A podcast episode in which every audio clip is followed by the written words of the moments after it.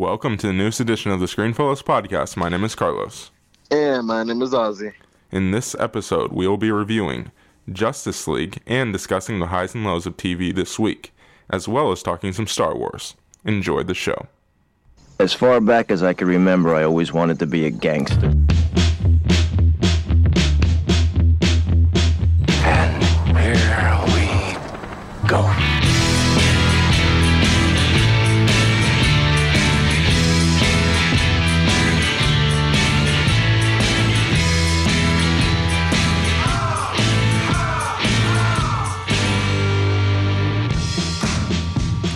Ozzy, how are you doing? I am doing good, man. How are you doing? I am doing all right. We should address right off the top.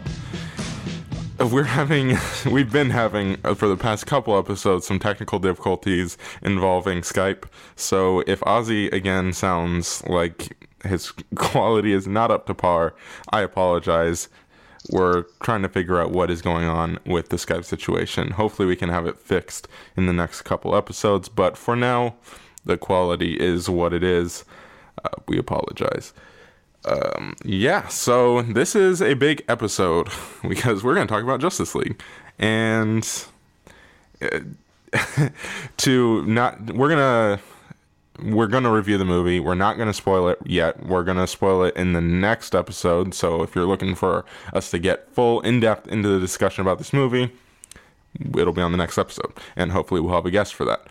Um, but for now, we're going to do spoiler free. And obviously, the weekend's not over. But I will say that even though I won the poll, it looks like you're going to be ultimately right with what movie's going to make more money because Justice League is underperforming at the box office. So, congratulations there, Ozzy. You know, I just want to thank the uh, the audiences for really, you know, agreeing with me and really putting their money towards, you know, a good movie. So you okay? Well, I guess that kind of spoils maybe your opinions on this movie. No, no, no, no, no. Okay. I'm not spoiling anything. I mean, no, I'm just saying. I mean, I, I just I want to thank the the audiences for putting their bid towards a better movie. There Okay, go. there we A go. better movie. Okay. Uh, well, before we actually get into this review, I do want to complain about something really quick. And I haven't told you this story, Ozzy. I did call Enrique after this happened and tell him. But I think it's um, very appropriate because we need to tell our audience not to be this guy. And what happened was. I went to go see Justice League, and I got there uh, like an hour or two early because it, I was expecting a line. And when I got there, there wasn't much of a line. I was actually first in the line that I got in, and Bob, our former head of marketing, and a couple of our other friends were going to meet me at the theater, and they got stuck in traffic, so they were a little late and then when they got there they went and go went and got food. Now by the time they finished getting food they joined me in line but there were people actually in the line behind me and but I had plenty of space up where I was so they just joined me and the people right behind me didn't say anything they were fine with it but this guy like four or five people back or four or five groups back I guess you could say doesn't say anything, gets out of the line, goes and talks to somebody in the box office, then comes back and he says to us, uh, you guys need to move to the back of the line. We were here first, blah, blah, blah, blah, blah.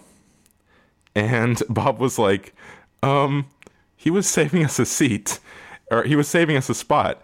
And the guy was like, well, I just talked to the manager and you can't do that and Bob not wanting to cause a problem at the moment, which surprise if you know Bob, but he didn't want to cause a problem. He was like, "All right, fine." So he and everybody else went to the back of the line.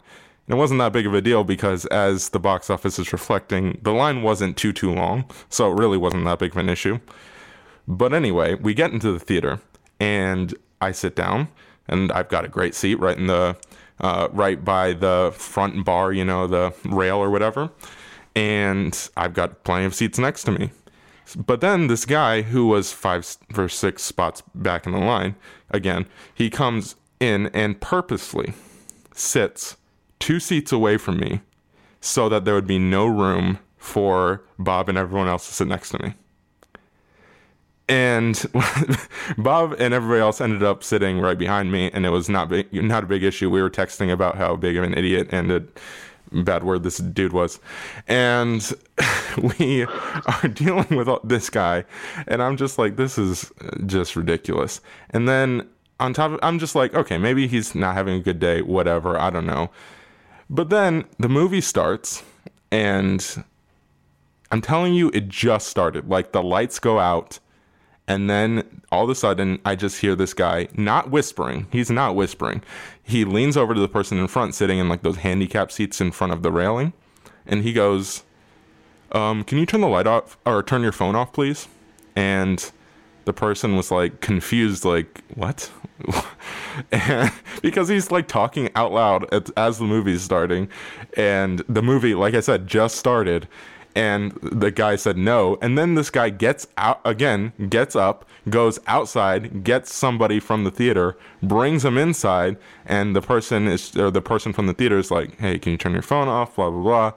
And then the guy doesn't do it again. So at this point it's on him. But then this guy sitting next to me goes hey could you deal with this person please? Like again very loudly. Movie's going on by the way. And we're just like is this guy for real? Like is he a real human being um, moral of the story: Don't be that guy. I, I understand that if I understand you're not supposed to have your phone on in the theater. That's you're not, not supposed to do it. And if it's bothering somebody and somebody says something to you, just turn it off. That was on that guy. But that guy could the the freaking idiot could have handled it a lot better. Like whisper it to him. Number one, you like use a movie theater voice. And number two, if they don't do it, quietly go get somebody from the theater. Don't make a huge scene out of it while people are trying to watch the movie. Ultimately, you are more distracting than the phone that you're trying to turn off. And secondly, come on, if somebody's freaking saving seats, like, what are you, what are you trying to do? Like, I don't know. Even the people behind me were like, we knew you were saving seats, and I was like, well, thank you. Um, it's just people are stupid, and don't be that guy. And if you see a bald guy in Lynchburg, Virginia, who ha- walks around like he's bigger than he actually is. Um, he's an idiot. That's all I have to say. Sounds like a very intriguing story. It was a horrible time. but all that being said, we're going to talk about Justice League now. Ozzy, what did you think of the movie? Um, I thought it was a, I thought it was a good movie. Definitely a good, solid movie from DC and I'm proud. Been able to keep up the streak. You know what I'm saying? Wonder Woman was amazing. This was fun. Mm-hmm. Thought it was really good. Had some had some problems, some really big problems, Definitely. but ultimately, I thought it was a really good film. I thought it was a really fun film. Mm-hmm. I think before Zack Snyder left, I think he really took in what fans had to say but they wanted a like a light-hearted, uh, like a more of a light-hearted, funner film. Um, and I feel like I feel like fans are going to be pleased with this. Yes, I agree. I think this is a good movie, and I was pleasantly surprised by it. I actually enjoyed most of the time I was sitting in the theater watching this movie. Um, like, you said, it's not perfect. It's not better than some of the other movies, or most of the other Marvel or superhero movies that have come out this year. I would say Thor is definitely better than it. Uh, Wonder Woman's better than it. Logan's better than it. Spider Man's better than it, probably. And I mean, but it's a good movie. I mean, that to, to me that just speaks to the level of quality of the movies this year when it comes to superhero movies. We've had some good good ones. Um, I, I def- it's going to be hard to talk about this movie without spoiling some things, uh, but we are going to do it.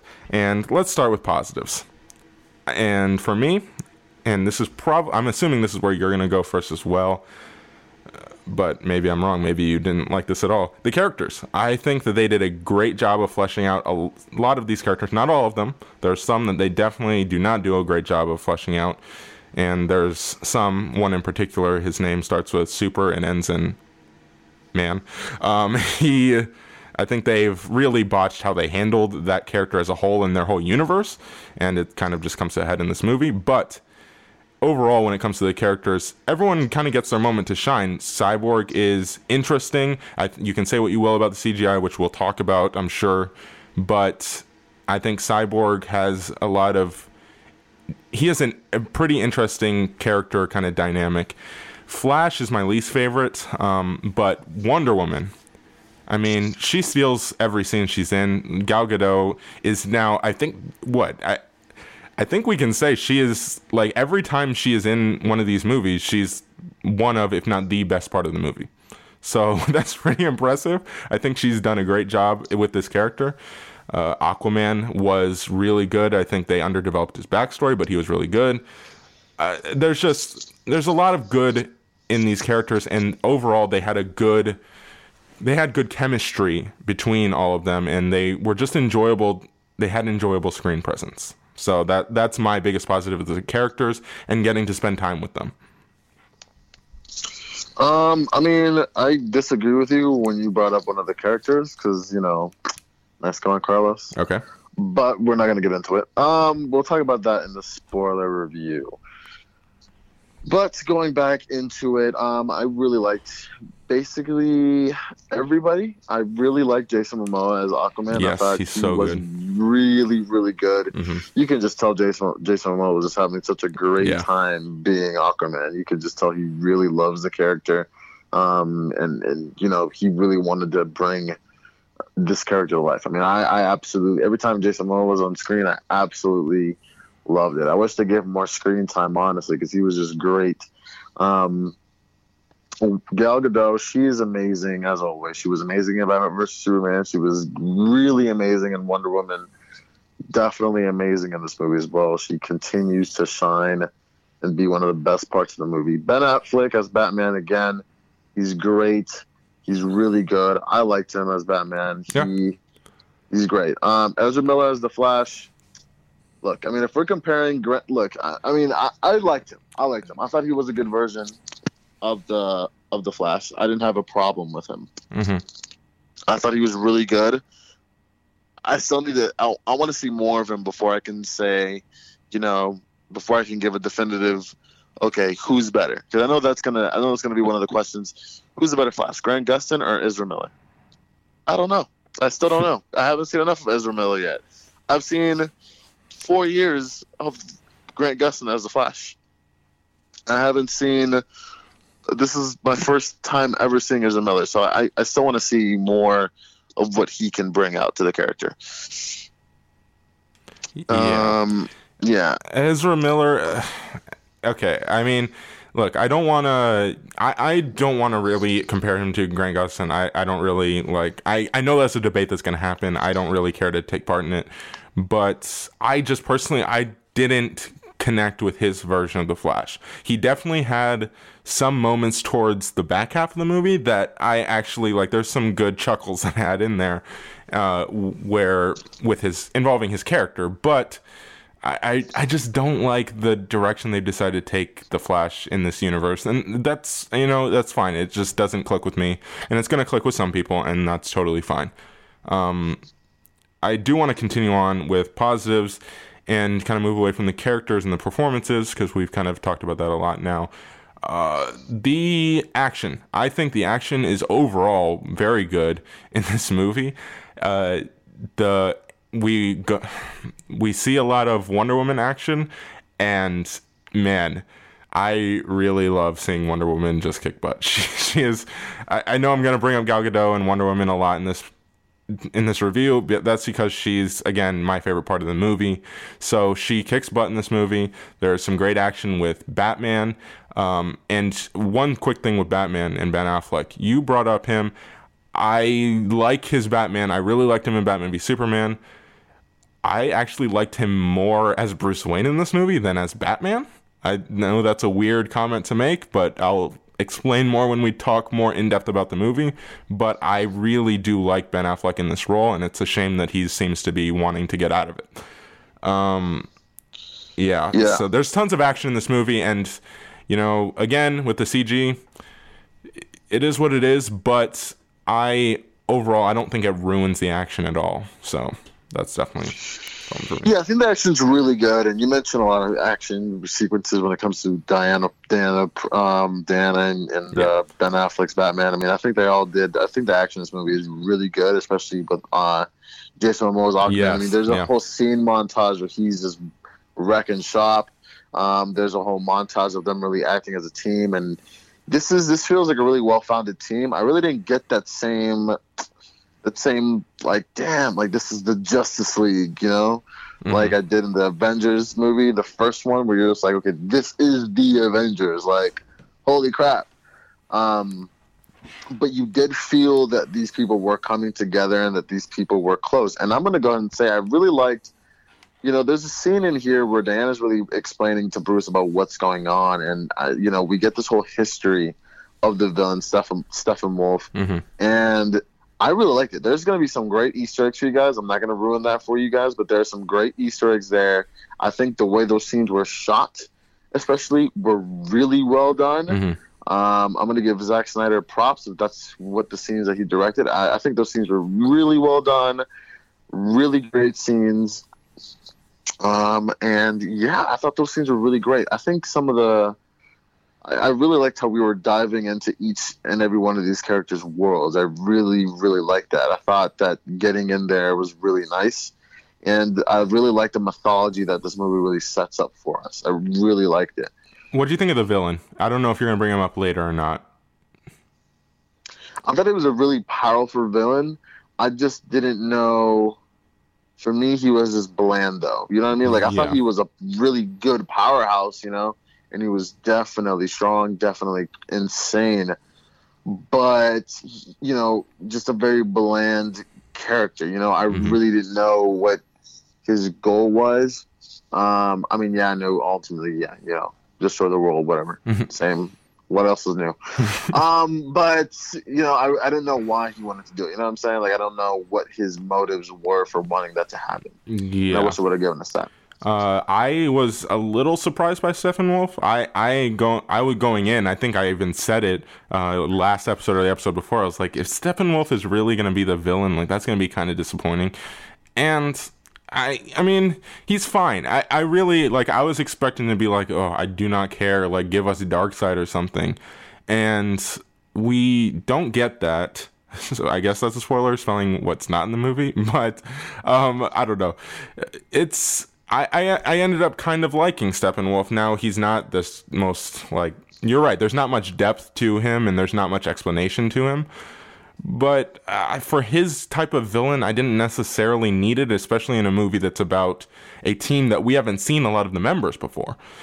And you're right, they did do a good job of kind of going into everybody's kind of world, and some of it worked better than others, but overall, I think they did a good job. And I really liked the formation of the team, and uh, there's a lot of, I mean, obviously, we see from the end of Batman v Superman, Batman and Diana are both kind, or Bruce and Diana are kind of talking about it, and the, we kind of pick up around there. So I like that it's Bruce and Diana who are bringing everybody together, and they realize that something is going on, and then it kind of escalates from there. So there's elements of the story, especially in the first half, that I really, really loved, and I was like, man, they're killing this. Like, I really loved the first half of this movie. I'm not going to lie. Even with a Barry Allen who I'm not a fan of, I really loved the first half of this movie with the formation of the team and everything. Uh, the story kind of falls apart t- as we move along, but uh, that doesn't take away my enjoyment of the first half. You have any other positives that you really want to get off your chest, or you want to move to negatives? Uh, yeah, we can move to negatives. Uh, yeah, and I mentioned it. For me, the story as the movie progresses, I it kind of falls apart. There, it really feels like even the climax of the movie just feels like, oh, that's the end. Oh, okay. um, it just kind of happens, and it's not. Look, DC has had some horrible endings for their movies, um, a la Suicide Squad, but.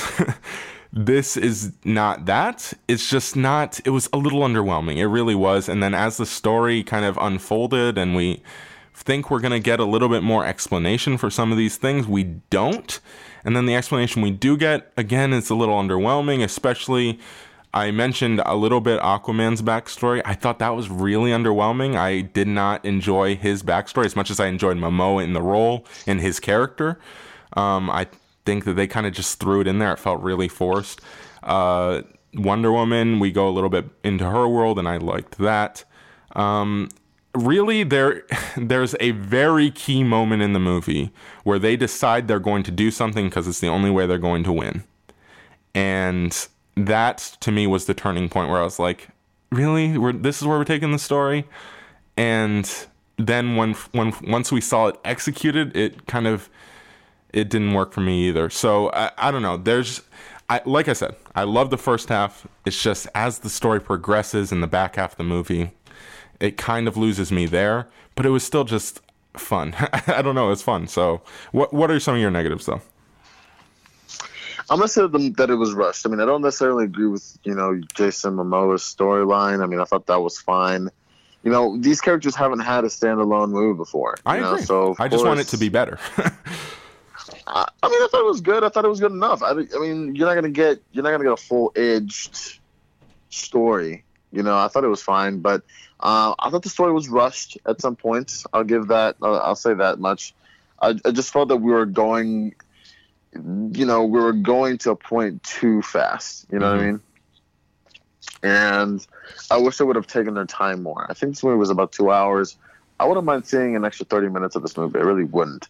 If Yeah. they would have, if it would have, if they would have taken their time. We're saying a DC movie uh, needed more time to develop. Wow, that's Yeah, surprising. I never heard, never said that before. yeah, I, I, it's been a really off day for me. But um, yeah, I mean, I think that uh, I think they should have taken their time. I mean, they have they have a great cast. I think they have a great set of people working on the film who are editing the film and whatnot. Mhm. Um, you know, you have great characters. You know, you have all these great people working on the film. I think you would have. I think it would have been fine to add an extra thirty minutes. I really Yeah, do. I agree. I think I think be ballsy with it. Okay, you did Wonder Woman. You did great with her. That's Mhm. great. Do this. You know, you guys are saying you guys want to just make a Justice League movie off the bat, and do it Yeah. and make it really great. Um, not that this wasn't a good movie. Again, I had a bunch of fun in this movie. Yeah. Um, but that is that's one of my biggest negatives. There are some comedic moments with the Flash that did not hit me. I thought they were trying to make Yeah. it just a little bit way too funny. Um, but I think overall it's comedy hit. There's just some moments where it didn't hit. I just thought they were trying too hard to make him the comedic relief. And I thought him being quippy was was fine. I What about him- the other comedic moments in the movie, like with some of the other characters? I didn't mind them. I thought they were fine.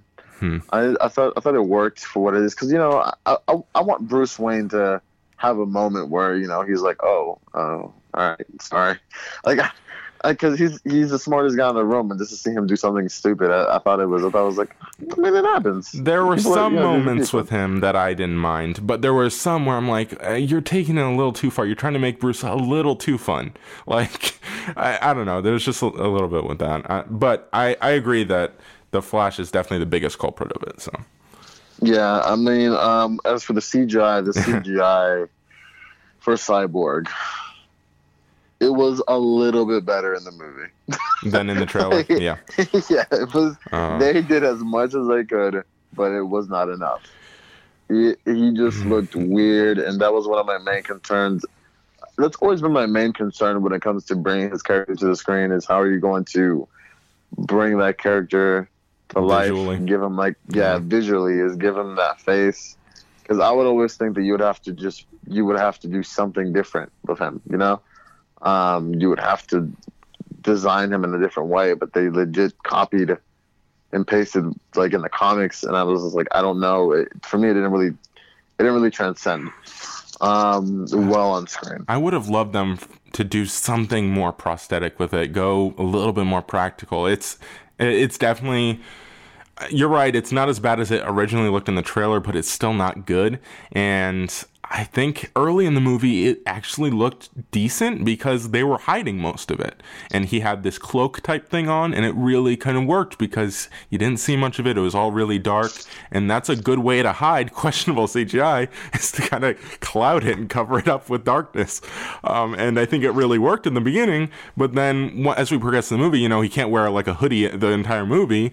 So they, it kind of got exposed in that aspect. And really the CGI throughout the movie is not the greatest. It does feel like they kind of rushed through that aspect of it. And again, you you kind of this movie's in a weird place because of the whole Zack Snyder situation where he had to step down because of his family and all this stuff. So I get it. I get that there was a lot of different issues in that respect, but it's still something you got to bring up. The CGI was not a strong point of this movie. Yeah, and it's unfor- it's unfortunate. You know, I really wish they it kept up to par. You know. Yeah. But I mean, I mean, I mean, we did the same thing for for Thor. You know, some of the CGI in Thor wasn't that great either. So. Sure. I mean, but I think the main, the, I think the, I think the main focal point should have been to use CG. It's whatever CGI money you're gonna spend, you know, what you're gonna, you, you should use it on you should spend your most money on Cyborg. On your characters, yeah. Yeah, I mean, this is the guy that that's basically a CGI character. Yeah. You know. Oh, okay. Um, what, let's let's talk about Mustache Gate. Uh, what did you think of? Did you notice the Henry Cavill mustache that was CGI'd away? No, did you? not directly i could i wasn't i couldn't pick out like oh that's where that this scene is where he has the cgi but i i don't know what it is but he just his face looks a little glossed over in a lot of these scenes and i don't uh, i couldn't quite tell like what they were doing like what be it makeup wise or visually and maybe those scenes where i noticed kind of he had a weird look to his face was the mustache scenes. I, I don't know. It's just it's such a weird subplot that we're like talk like that's an actual thing. Like people are like talking about how bad the CGI was for his mustache. I didn't notice it directly. Like I again, I couldn't like point out, "Ooh, look, you can see the outline of his mustache." But there were scenes when his face just looked a little weird. So maybe that was it, but I'm really trying not to bring up Superman. uh, look, he's he's like the fifth billed person in this movie. He's clearly in it. They didn't show him in the trailers, but come on, I, to me, you know, I'm really sensitive with spoilers, but. Uh, look, if you're I'm listening to this and you did, if you're listening to this and you didn't know he was in this movie, then congratulations and sorry. I uh, he's in the movie. Uh, um, but yeah, it, it is what it is. I yeah, I I do want to bring up last point. How the how in God's in God's name is Amy Adams billed above Gal Gadot in this movie? Her name comes Billed? up yeah, like when the name started rolling out, Amy Adams' name came first. what are we doing? It's completely. That's really strange. That's really strange, right? I like it's nothing. It has I nothing didn't to do with until movie. she just said something. I, I, you know, think about it like you did. Um, I don't know why. That's I so. mean, I mean, Amy maybe. Adams- I mean, maybe she's making Amy a lot of money, was- and she probably Amy is because she's was- Amy Adams. But Amy Adams was great for what she was in. she's I not in the movie way- much. I liked her ten times better in this movie than I did in Batman vs Superman. Well, I think. I think she gives around the same performance. It's just they used her less, and that benefited her as a character because in Batman v Superman. She did not need to be in the third act of that movie at all, and she was a lot. but in this movie, it's a lot less. They use her a lot more sparingly, so it's better that way. Yes. It's it's they needed to stop. Um Yeah. and and um yeah, I think that's it for me, man. I mean Yeah. I think the CGI was really like with CGI and, and you know some of the comedic timing and, and the story yeah. Was was bad, but I think it was all pretty well done. I, I really liked this movie. And I know, last thing I'll say before we give our scores or whatever, I know people have been saying, and I know people are probably tired of people saying that this is a fun movie. But honestly, after seeing the movie, that's the best way you can describe it. It's it's a fun movie. Is it kind of is does the story fall apart? Yes. Are there issues with some of the tone and uh, some of the pacing as Ozzy mentioned? Yes. but the characters are enjoyable enough that I just I walked out of this movie going, that was good. I had a good time with this movie. I was pleasantly surprised. So Ozzy, what was your score for this movie and where does it kind of rank among the DC movies for you? I'm gonna give it a seven point five. Okay. Where does it rank among the DC movies? Number two. Oh wow. Okay. Yeah, I would I need to rewatch. Man of Steel. I need to rewatch Man of Steel. I Yeah. haven't rewatched it, and I hate to hate to sound like a I hate to hit this tree over and over again, but um, been busy. so yeah, so I don't know. Uh, you know, we I've been busy with with catching up with all these movies and and clearly TV. So yeah, I mean, it's, there's been a lot. I don't have time to rewatch an entire movie. Yeah. I am going to give this movie a 7.2. I think it's a good movie. I really do. And I think most people are going to be able to go into this movie and enjoy it. It's one of the better DC movies, and some people might say, well, the bar's not very high. Well, you're probably right. But I think it is a good movie, and it definitely brings us in an interesting direction when it comes to this DC universe, especially when Yeah. considering a lot of the back behind the scenes aspect of this, where if this movie doesn't make much money, how much is this movie actually going to impact anything, or they just going to go into a completely different direction? I I don't know. Uh, it's going to be interesting to see what happens with this whole universe based on how this movie does. So. Uh, but I did enjoy this movie. I, I think it is a very fun movie. You will go in and have fun with it. It's not better than Wonder Woman though, which I did watch. I did rewatch Batman v Superman and Wonder Woman before this movie. Before I went to go see this movie.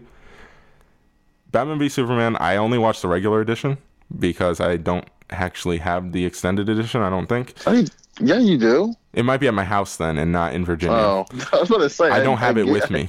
Oh, okay. um, and that movie is so problematic without the extended edition, so I'm not even going to touch it. But Wonder Woman, I am so secure in my rating of that movie, and I know Enrique. I do need to rewatch Logan because I know Enrique has major problems with me having it ranked above Ro- Logan or whatever, scored above Logan. But I am so after wa- rewatching that movie, I'm so confident in my just, scoring I mean, of they're that movie. two, they're, they're two different films. I know. You know what I mean? I know. And it's just like it's, they're two different. I mean, and, and it's kind of crazy to say that, you know, because it just used to be all the superhero films, but no, I mean, these superhero films they're having subgenres within these films, you know, and it's getting hard to like for me, it's hard to compare Logan with Wonder Woman because Yeah. Wonder Woman is such an inspiring movie. It's one of the most inspiring movies I've seen in a very long time. Yeah. You know what I mean? And, And Logan is breaking down this character that we've Yeah. known for like like ten over ten years. yeah. You know what I'm saying? And it's it's just a sad movie and it's just so crazy Yeah. just seeing him where he is. So, you know, they're just two completely different films. I know, I know. And I, I personally, I mean, I love them both, but I- for me, it's very hard to compare them because they're just Yeah. very, I, I know, but even just Enrique judges the fact that it's my score. My score for Wonder Woman is slightly above my score for Logan. and I, again, I'm just after rewatching the movie. Yes, it has problems. The ending is not good, but it to me it doesn't even matter because even throughout the ending, it's just so uplifting and thematically brilliant. It's, I mean, I gosh, I love Wonder Woman. Um, and Patty Jenkins is amazing. But anyway, moving on. We're going to talk about some TV.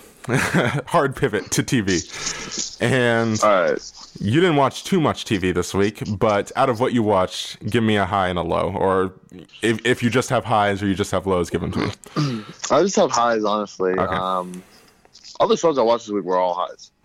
all of them are highs. Walking Dead, Supergirl, and This Is Us, all highs.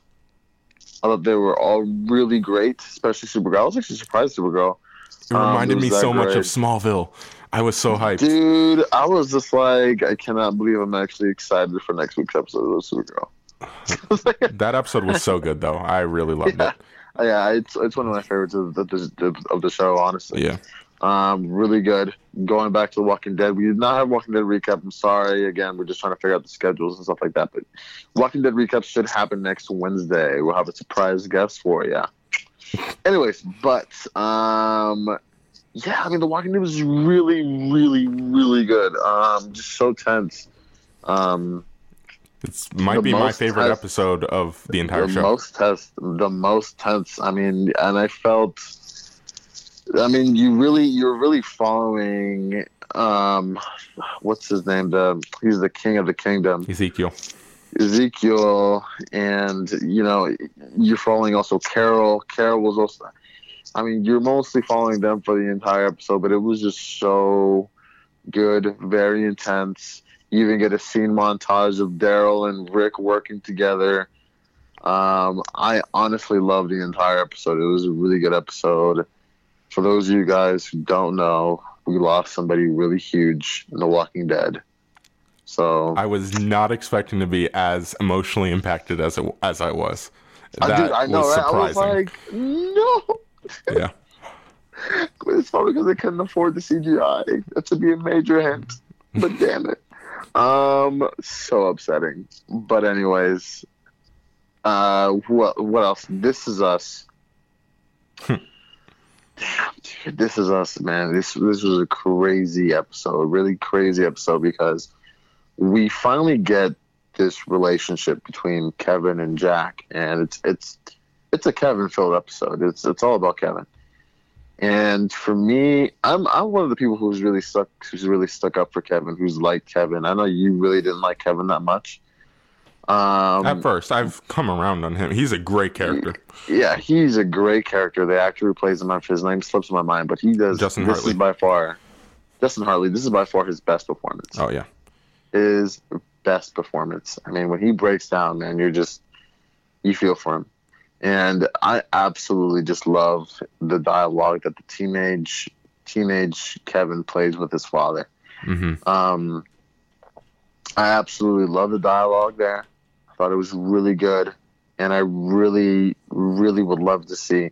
I, you know, for me, it really broke me. You know, when he went to Randall to freaking tell him, and then Randall tells him something completely different. Yeah. And I hope it doesn't. I hope I was so I was not at the show.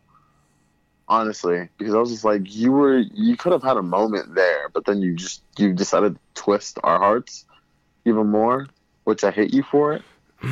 Yeah. But yeah, um, it, you like because I don't know if it's good. I don't know if it's good or, or not. I mean, we're just having so much. I am very conflicted about the deci- that decision and that writing decision. yes, because I don't know. I don't know why they decided to do that. You know what I mean? Mm. Like this character. This character, you know, uh, you know, got spoilers. We always do spoilers here, but Spoiler alert for This Is Us because we're going to talk about. We have to. Yeah, I mean, I don't understand why this why they decided to do that to Kate. I don't, and you know, because this is such a Kevin filled episode, and you know, we were gonna finally get like I wanted a resolution for Kevin. You know, I wanted Well, Kevin that to was kind of the point. yeah, I wanted Kevin to tell Randall. I wanted Kevin Mhm. to go back to Sophie and be like, "This is what's going on. Like, See, but again, this is what's going on." But it's you know, and I understand why they did it with Kate because I want Kate to really relate to her her mom, and I feel like Kate's gonna really get Mhm. closer to her mother because of it. But I just don't think it was necessary to do it at that moment. If you're gonna do it, I just I don't. let me explain why I'm uh, very conflicted about this. On one hand, it is excellent. It is an excellent dramatic ele- element to introduce, right? We think this is going one place. We have this huge climactic moment with Kevin, right? Where I, I had been hearing about his performance all week preceding this episode. The actors were tweeting about it from the show. You said something after you watched it because you watched it before I did. So I was really looking forward to it. And for the most of the episode, I was like, okay, he's good, but where's it? And then it kicks in at the end. I'm like, oh, okay, he is great. Um, and we get a lot of that, right? And then the whole theme of the episode is how he you know he has all these dreams and every time he kind of pushes them to the side and he adjusts and he has this whole speech about it where he's like he, he he he's like every time something goes wrong he's able to somehow come out on top and he's tired of it in a way. He just he just wants to feel like a normal person and he wants to be treated like a normal person and he finally has this moment and then it's again taken away from him by somebody else right? Where something happens to him but then again it's not about him. And he just wants somebody to again like he says in that in his breakdown he wants somebody to just see him and acknowledge that he is there and he is in pain because he never really has had that in his life. And it happens to him again and that's a great dramatic element to introduce to have him finally come to this realization where he's going to tell his brother that he is suffering. And then, boom, all the attention's going to be off him. Nobody's going to care. And that is a great moment. But on the other hand, and this is why I'm conflicted about it, I honestly think they don't know what to do with Kate. And I felt this this entire season that you know, she all of a sudden wants to do the singing thing, and you know, we're not focusing on the weight so much anymore. And then they get married, but they don't want to get married, or they, she wants to get married, but she all of a sudden wants to get married like right now. And then he changes her mind. It's just there's so much. I I don't think they're writing in circles with Kate. They don't know what to do. Then she's pregnant, and now all of a sudden she's lost the baby. I I, don't think that the writing has been the best with Kate. To me, she is the weakest written character. Now, that's not to say I like the actress. I think that she has so much potential with her character. There's so much there that you could touch on, but I don't think that they know what they want to do with her. And I think this is another example of it. But at the same time, great decision for Kevin's storyline because that feeling that we had watching it, where it's like, man, he's finally going to get some help. He's going to get out of this. No, he's not. No, but they could have had. They oh, could have ah, had. That we're supposed had, to feel that. No, but I. Kevin, I feel like you know the thing that I was annoyed with about Kevin's character is you know like especially with last season it was him building himself up to somebody into somebody better, you know, and being taken seriously and to be a better brother to Randall and to be a better brother to, to Kate.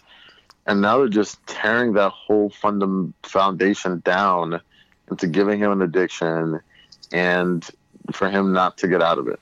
Like we've seen him build that relationship with Sophie and now he's just back down to the slums. It's it's I'm tired of it. But like, we've seen that that's who he is. Give this guy a break. No, but that's the thing. Life hasn't given him a break. That's the point to me. You know, or he has. This has happened to him. Oh, you're right.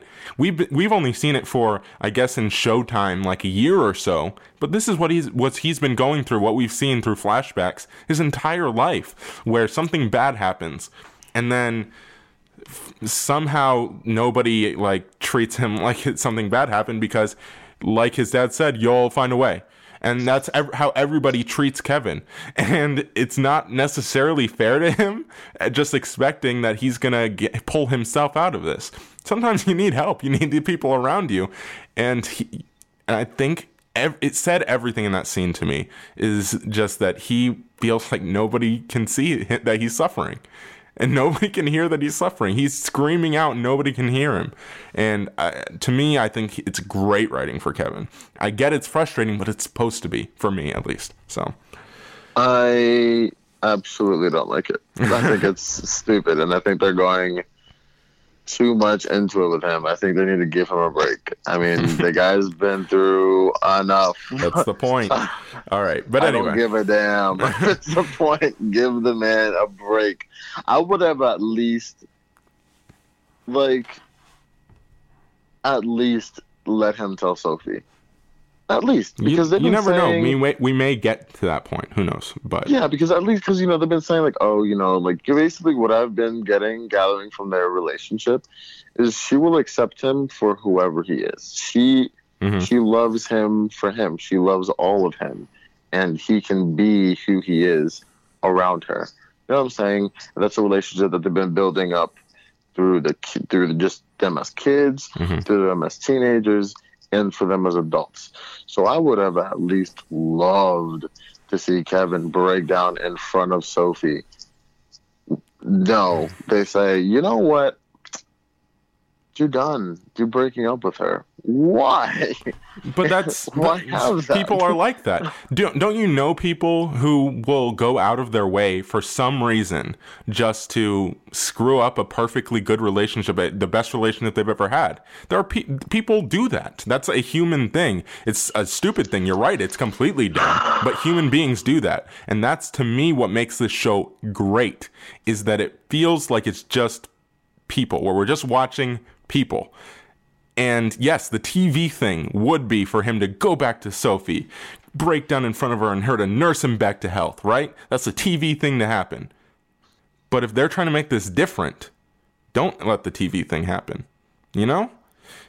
People don't, the TV thing doesn't happen to human beings. Whatever. I, I don't know. Whatever. All right. Whatever, Carlos. You took a lot of my highs, so I'm going to talk about. Ah, man. I guess I will talk about. I know I said I'd talk about um, uh, American Horror Story. I think the finale was pretty good. I, I think with American Horror Story, and this I guess will be my low, is just the whole season. It takes way too long to get going, but once it did, it was really good. It's just I really wish that those first four episodes had been better executed. Um, I think the finale's fine. It's not nearly as bad as the finale of last season, where they ruined a great season with the finale of last season. But with this season, they had a solid finale to a uneven but overall okay season. So that's what I'll say about American Horror Story. My real high high of the week is a show that I literally just watched not like an hour or so before we recorded. It's How to Get Away with Murder. Good lord. you know, we always, I, I always make fun of, and Jesse and I make fun of like shows like Star Wars Rebels, where they have everything happen in the last episode in the se- in the season finale or in the mid-season finale. It's like nothing happens for the majority of the season, and then everything goes down in the last episode, right? Th- that's a thing that TV shows do sometimes. How to Go to with Murder is definitely one of those cases with that's just how their formula is where it feels like things are definitely happening and they reveal bits and pieces as we go along but really everything happens in the finales in the mid-season and then the finale is season finale and yes, that can be frustrating, but man, when we get to those episodes, do they deliver? And good lord, Amer- I mean, How to Get Away with Murder was amazing. It was just extremely like blood pumping. Like your heart is beating out of your chest watching this show. It is so intense. It- you're just on the edge of your seat. You don't know what's going to happen, even though we've seen bits and pieces of how it ends or how the se- mid-season ends. But they did something that I never thought they would even attempt to show on network television with a very uh, bloody person. And man, I did not think I would see that, and I was not prepared. but it was intense, and that was a great episode of television right there. And that episode reminded me how and why we used to consider during its premiere season how to Get Away with Murder as one of the best shows on network television. It was for that first season, and that episode reminded me of the heights that this show can reach. So I loved that episode. That was definitely the high for me. All right. Well, this is going to be a long episode because I know Jesse and I are going to talk tons of Star Wars on the back end of this. But thank you for joining us for this main portion of the episode. And now we are going to throw it to Jesse and myself for some Star Wars Rebels and some talking some Star Wars news. Stay tuned.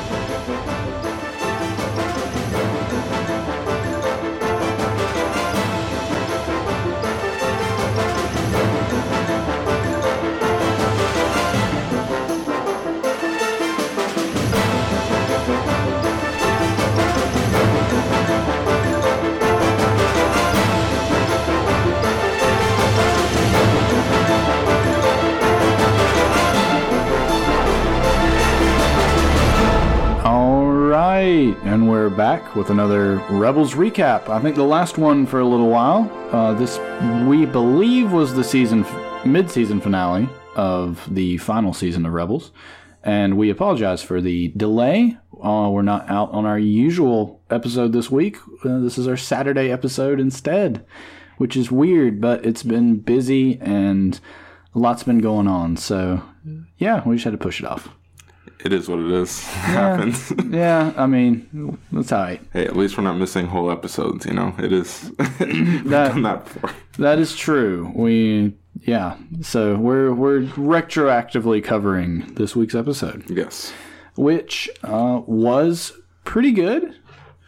Um, so I liked it. Yeah, I, I liked it. It was just for Rebels as a mid mid-season finale. Usually they have so much more going on, Mm-hmm. but I think it felt like this one was lacking because they've had so much meat all the way through. They didn't have to cram everything into the mid-season. Exactly. We're just we're conditioned to expect like, oh, everything's gonna happen. I I made that joke like ten thousand times this season. Yep. That everything's gonna happen in the mid-season finale, and that wasn't the case this time.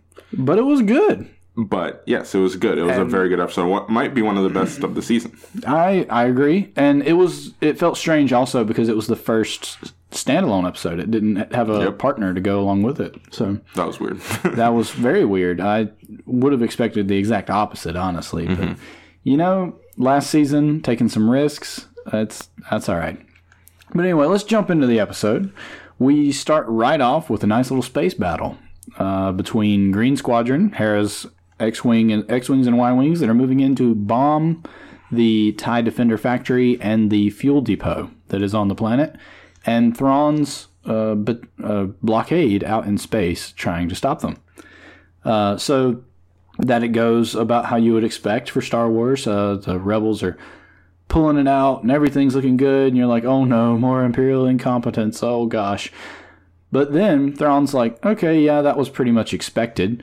So send in the second wave. And out of nowhere, TIE fighters, as far as you can see, just show up. And the next scene, you see everybody that's on the ground, Kane and Ezra, and everyone looking through binoculars and watching uh, Hera's entire attack force come falling from the sky on fire because they've all been shot down. yes.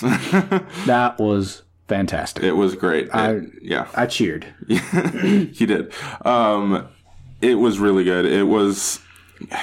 It, it really helps with the issue that I've been having. I know I've talked about it before, where he- Thrawn just kind of like he, he says that he or we assume that he's like in control of everything, but then something happens where he just kind of lets him go, and it just seems like he wasn't living up to what we're continually being told about him. But this time, I think it worked out. I, they almost had like I was just like, oh my gosh, again, like he, they fight through it again. But this time we got the second wave, and it was really well done. Yeah, I mean, we even, I mean, I even loved that Thrawn, when things appeared to be going bad, he was just super calm. Yeah, It was like, yeah, I mean, they, while the fight in space was going on, all the anti air cannons on the surface were being destroyed by Sabine and Zeb and Kanan and all them. Uh, and when Governor Pryce called Thrawn to say, this is so and such has happened, he's like, oh, impressive, but we've planned for it. Don't worry, it's fine. Uh, he, he was just completely calm the entire time, and that's that's the wonderfully scary thing about him. If you were facing him, Yeah. he just doesn't get bothered. Another thing I liked about this whole sequence was something that I think it was last week. I think it was said, but basically they were talking about Hera and how great of a pilot she is. And I I remember when we were watching that kind of thinking like, have we really seen that she's that great of a pilot? I mean, we've seen she's a good pilot, but they're talking about her like she's one of the best like around. Period.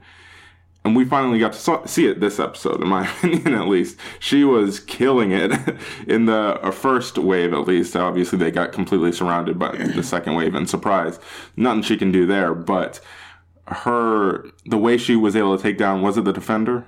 Yeah, the TIE Defender. The way she was able to take down the TIE Defender was really impressive, and Crazy I- maneuvers. Yes, I quite enjoyed watching that.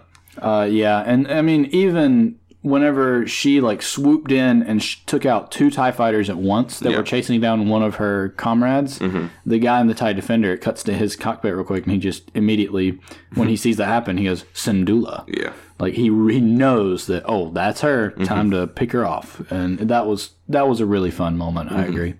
So the rest of the episode is following Hera after she got shot down for the most part.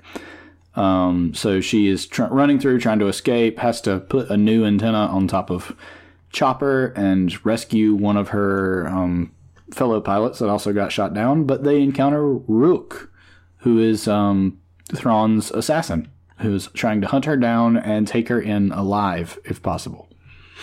So that was pretty fun. We got to see some of his maneuvering, uh, some good hand to hand fighting there. Uh, really well animated, I thought. That's Yes. one thing I always appreciate is you can get the blaster fights and all that stuff. That's pretty easy to animate, I would imagine. But hand to hand fighting, good hand to hand fighting, takes some effort. Mm-hmm. I really like Rook as well. I, I think I think he's a really good character. Um, we don't get too much out of him, but like vert, like talking wise, but what we see from him is really cool. And I know it's not necessarily the same as what he originally is in the Legends material or whatever, but I like this version of him that we've gotten. He's this kind of slightly off center assassin, but he is really really cool. So Yeah, he's very formidable, uh, which Yes. is it stands like uh, there's nothing really that besides him being an assassin instead of a bodyguard. Yeah. that's really that's all all that's been contradicted so far from well, that's good. Legends. So I mean, he's still a formid- formid- formidable, excuse me, opponent, uh, which we are. We can just assume his entire race, the Noghri, are as well. But anyway, she actually does get captured Yes. uh, after some hijinks and running around and all that good stuff. They uh, then she does get captured, and it's It's a pretty somber moment, yeah. but I liked it. all this is happening. It cuts away every once in a while to Kanan, who just decides that he can't go back with the rest of his team, that he has to go back for Hera, but then encounters the Loth Wolf again, which appear which just appears out of nowhere, then disappears again. Only and then says one word reappears. Again. yeah, Dume. But this time in the subtitles, it was spelled, different. Yes. And he says, I understand, and that's it. This to me was the only negative I have about the episode. No fulfillment. Yeah, it's just, it Yeah. kind of feels like this is where I felt like, okay, where's the second episode? You know? Yep. It, they it was just stringing us along again, and that was no fun. Like, Yeah. it- because even at the end, like the Hera's friend escapes, Mm-hmm.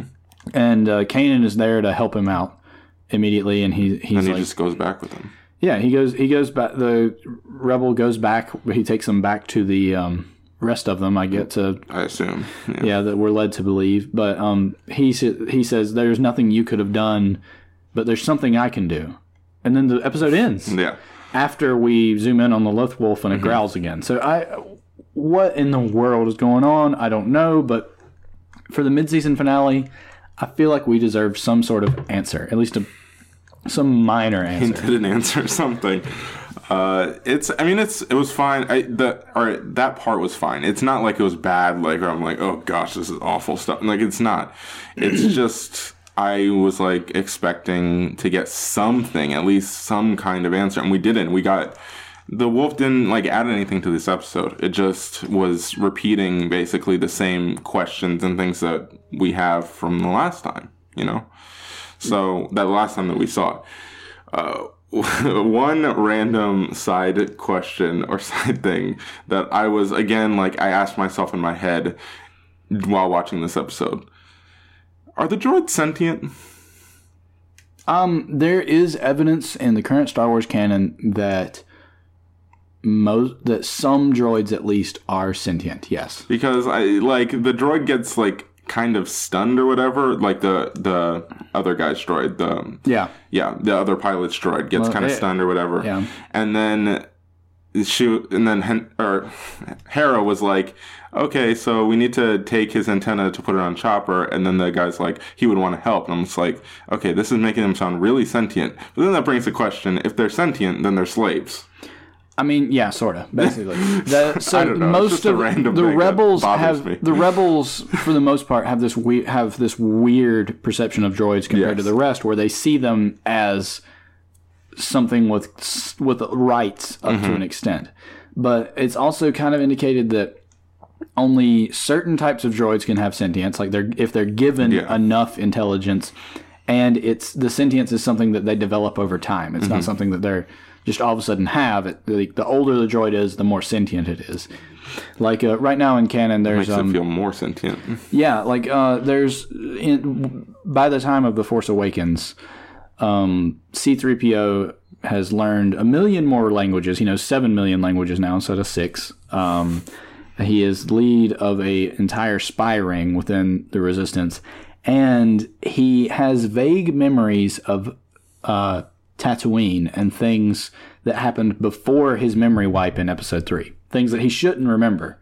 So that indicates sentience because of his age, he's able to recall back and start to develop these certain things. I don't think this will happen anytime in the near, near future, but I would love for that to be explored in some fashion. Um, in the book that recently came out, The Legends of Luke Skywalker, um, for the most part, I don't recommend the book. It's a it's a lot of stories that are like iffy with unreliable narrators about Luke. Some of them are just not worth reading at all. But one of them that is, uh, I had like three that I was like, okay, yeah, this is really good. But one of them is told from a droid's perspective, and it was very interesting seeing um, how this droid was basically led into slavery, uh, reprogrammed against its will, and then uh, Luke saved it and all the others, mainly because R two also was had gotten captured. But still, it was, that was a very interesting story. So that's a good uh,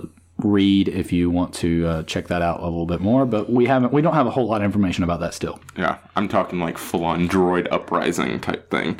That would be something for comics, I would imagine. Yeah, I I know it'll never happen. Well, it won't happen anytime soon. They've got tons of other things to do. Actually, in Legends, there was, um, I think, a few books about like there were there were entire. There in Legends, there were uh, several books and stuff that um, did have planets of entirely sentient droids that had risen up against their masters because of that. So maybe we'll go back that direction again, but maybe not. Who knows? Yeah. Uh, do you have anything else for this episode in particular, or Um, no. no? Me, me either. I mean, I enjoyed it. Yeah. Uh, it has its flaws. It just, I really missed that second episode. yes. Honestly, that's uh, they got us used to it, then they took it away, and now we have to wait several weeks for the next episode. Uh, yeah. Whenever it comes out, I don't think we have a date for the next episode. I would so imagine January after the Last Jedi. That's what I would assume as well.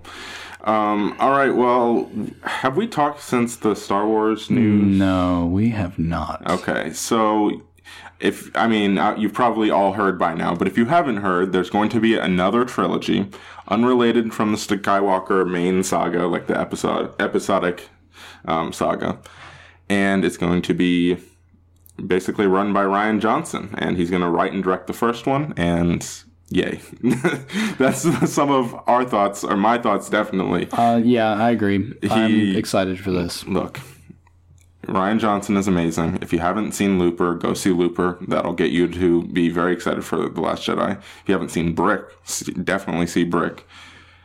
He is a great director and a great writer. There's no reason not to be excited for this.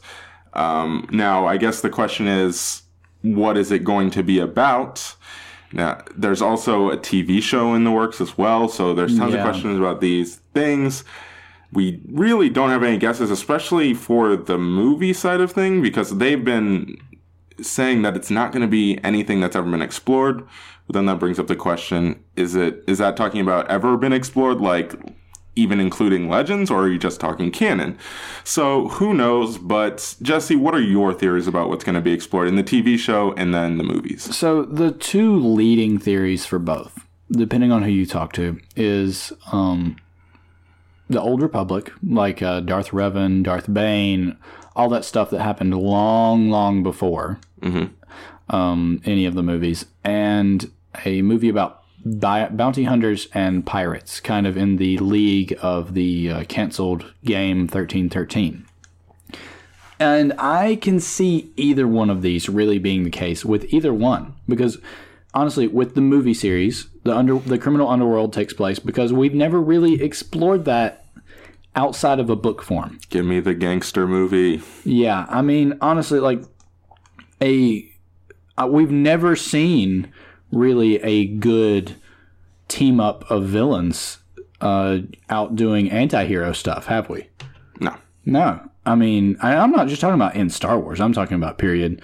Um, in the last argue- in the last couple of years. If you want to argue Suicide Squad, but that's not a good. That's what I'm calling out. That's what that, that's what I'm calling out. Like uh, there's plenty of examples of good westerns and stuff like that, uh, like this. But I'm saying in the last couple years we haven't seen anything like that really, and I I want that. That would be really fun. Have a um, some bounty hunters we know, some new ones we don't know coming and going, and make it even like pacing it kind of like a western, a series of westerns or a gangster movie, or making each one a little bit different. Mm-hmm. I don't know. They might not want to do that. That might be better fuel for the anthology films. Mm-hmm. In which case, maybe the Old Republic would be better. I'm a fan of either one. Outside of that, I don't really know. yeah. I'm afraid to speculate too much because then I'll get disappointed. Fair enough. Yeah, I really don't have any. I think. I think they know how much people want Old Republic stuff. Yeah. That's all I'll say in regards to that. I think they are aware of how much people want that. Now, if that'll lead to anything, I don't know. I think if I had to pick one, it'd probably be this show. Now, I did just But have don't know. something that popped in my head. What? So, what if they they obviously know how much people want Old Republic stuff. So they make a uh, they they do the TV series on this, but they don't start there. What if they started with the formation of the Jedi and the Sith for like the first season? Then the next season they jump forward into like Darth Revan, and then into Darth Bane, and then into like all these different things. Like it's not a continuous cast of characters each season, but Like more an of an anthology show? more of an anthology show covering different uh, eras within the Force. I think that would work. That would be something that the fans would want, and you couldn't do that with the movies, really. Uh, it wouldn't. It wouldn't be as well accepted, I don't think, within the movies. Okay, there's things that make that very possible, and then there's things that don't make that possible. To me, the biggest thing that makes that gives credence to it is anthology series are in right now. I mean, oh, there's yeah. no denying that there are tons of anthology shows on, and they're very good and they're well received and critically acclaimed and things like that. They're in right now. That is a very popular thing to do right now. That being said, for the first Star Wars show ever, basically, the first live action one at least, to be an anthology show, that's gonna take some balls. I don't think I, that's really risky, and I know they're gonna have to draw people into that. And I, I know if you put Star Wars on the name, people are gonna see it. And yes, it's gonna be on their new streaming service, so it's basically just a marketing tool to draw people into getting their streaming service. Yeah. whatever, that's fine. Um, I I do find it funny that there was this huge uprising and. Yeah, me and you have been talking a lot about this this week. Well, there's this huge uprising. Uh, I, I want to talk about the gaming thing, definitely. okay. But there's this huge uprising when Star Trek does the exact same thing, basically, that Disney is doing right now, where they are making a new series and putting it on their streaming service and saying you have to get the streaming service to see our, to see our show. Star Trek did the exact same Okay, thing. okay, but- and people freaked the hell out and were like, "What? You're gonna make me pay?" And like, I was definitely, I, I still haven't watched the show because I don't want to get the freaking streaming service, but. Disney does it, and nobody cares. I have not heard that from anybody. Here's the here's the difference hilarious to me. to me. Here's the difference to me. Star Trek has been something that's always been on TV. Good point. Uh, it's it's always been there from 1963 on. Yes. Uh, in different iterations, there have been breaks where there hasn't been one, but that's because they've been making a new one. There have been movies, all this different stuff, and so to take that off of TV, take that away from the general public, and put it behind a paywall is very different than saying we're starting something new that you have to pay to come and see. Mm-hmm. That's not so much different as what Netflix does. Yeah. Like me and you were having this conversation the other day. Netflix created their own business model, realized their business model was so good that they had to create their own content so that other so make to set themselves apart. Yes. So this is just following the Netflix business model Yes. in what Disney is doing with Star Wars. That doesn't really translate to Star Trek that's always been on the air. Also, Disney can kind of afford to do this because they have other things that people are going to watch. That's What in the world reason. am I going to pay to watch on NBC streaming service besides Star Trek? CBS, but yes. Whatever. Hey, it's just NBC, CBS, they're all the same. They're uh, I don't care. Hey, NBC has the best show on network television, and that's This Is Us. So NBC greater than That is a great show. And and th- here's the thing, guys. I I love Star Trek. I don't hold to any grudge or anything. I, I love Star Trek, and I grew up on it. But I'm not. I haven't seen Discovery at all. I've been getting my Star Trek fix by either rewatching The Next Generation, the best Star Trek, or uh, watching The Orville, which is a love letter to the Next Generation. Yep. I mean, that's that's where I've been getting my fix, and I I don't understand the appeal of Star Trek Discovery right now because I just can't justify paying for something for it. All right. Well, I do want to talk about what you brought up. Yeah, my what I alluded to. the gaming thing. Yeah, Okay. I, I'm just gonna get this off my chest. do it. Gaming fans are quickly becoming my least favorite kind of fans. You got, and I'm gonna just speak directly to you, gaming fans. Shut up. Look, if you don't want the game, don't buy the game.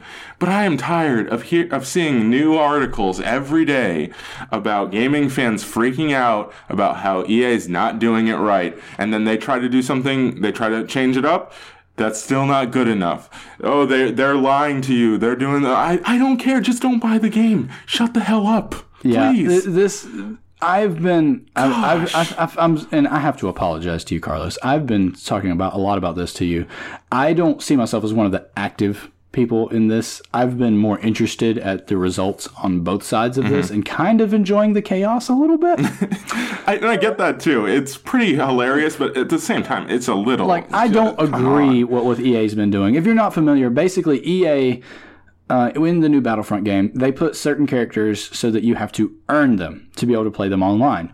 I don't have a problem with that, but they put the barrier that you have to get to unlock playing them so high that basically you're going to have, want to pay for their in-game currency to play them at all because otherwise it's going to take at least 40 hours of gameplay to unlock them which i don't understand where that math goes. I'm i'm leaning heavily on what i've seen on reddit and other articles here uh, for that.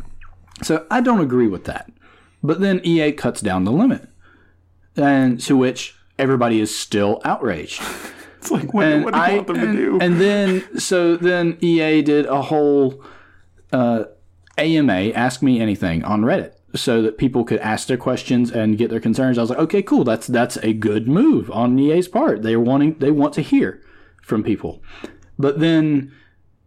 I, I got uh, I got angry again because EA apparently went through and was deleting certain questions and comments people were making uh, that they did they weren't comfortable answering. They would just delete it instead of giving any sort of answer. do we have proof of that though?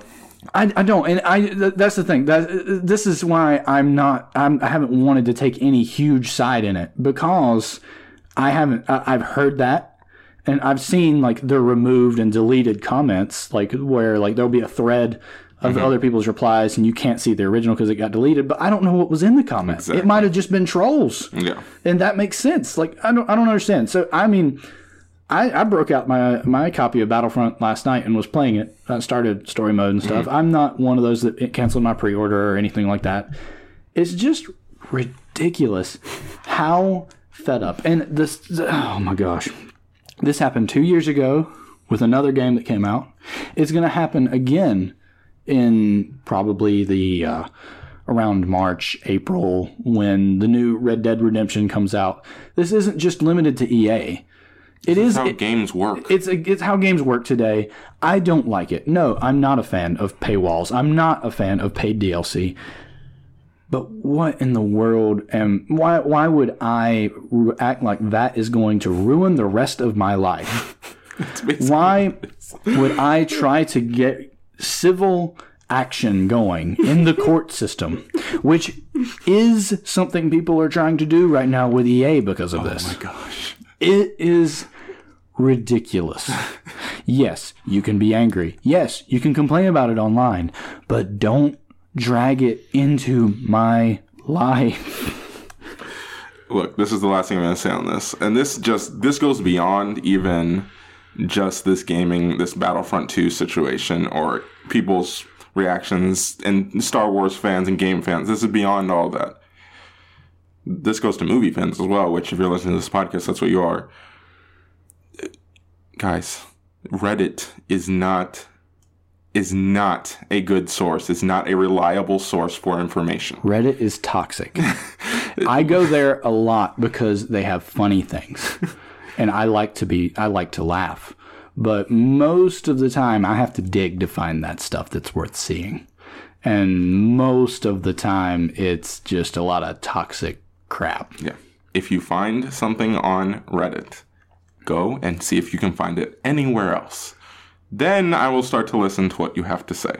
Because that, I mean, I remember this is the last thing I'm going to say, and then we can sign out because we're going really long here. Yeah. Yeah. Um, I remember, I believe it was a couple years before Batman v Superman came out. It might have been a year or two before Batman v Superman come out, came out. It was like right around the time when they announced Justice League. That Justice League was a movie that was going to happen.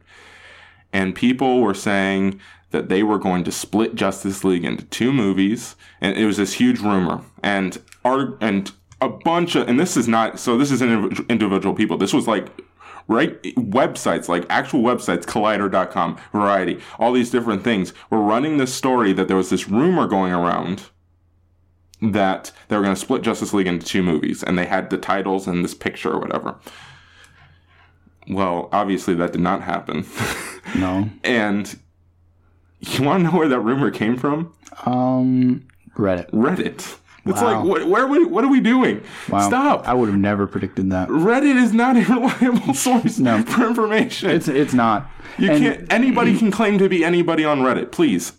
All right, that's all. I'm, I'm and, done. and yeah, yeah. And uh, basically, my last thought on this is with all the controversy in Battlefront, uh, it's fun. Just play it, enjoy it, do what you want. it, it's what it's a game, people. It's a game. And if you don't want to buy it, don't buy it. I don't care. Go play the original, but stop posting saying I'm playing the real Battlefront, Battlefront 2. It's like, okay, shut up. Yeah. Thank you. You're good. Congratulations. okay, I'm done. congratulations, Mr. Hipster. Yes. All right. Anyway, that's we just lost some uh, listeners, but we're hey, now our quality of listeners has gone up. All right. Well, thank you for joining us for this episode of the Screenfellows podcast, and in particular, this uh, back half of the Screenfellows podcast, um, where we talked a l- bunch of Star Wars things, and it stretched into just um, how to act like a human being Man, on the internet, which that's very hard for some people to do. decent human. Yes. All right. well, thank you for joining us, Jesse. Where can people find you on social media? You can find me on Twitter at Colonel Swink. Uh, feel free to shoot me any Star Wars questions, content suggestions, or just want to talk. I'm there. You can find me on Twitter and Instagram at Shuri456. And of course, make free- sure you follow us all over social media, all at Screenfellows, Facebook, Twitter, Instagram, YouTube. And follow Ozzy at Ozzy Cash, or Castro Ozzy on Twitter. Thanks for joining us. This is Screenfellows.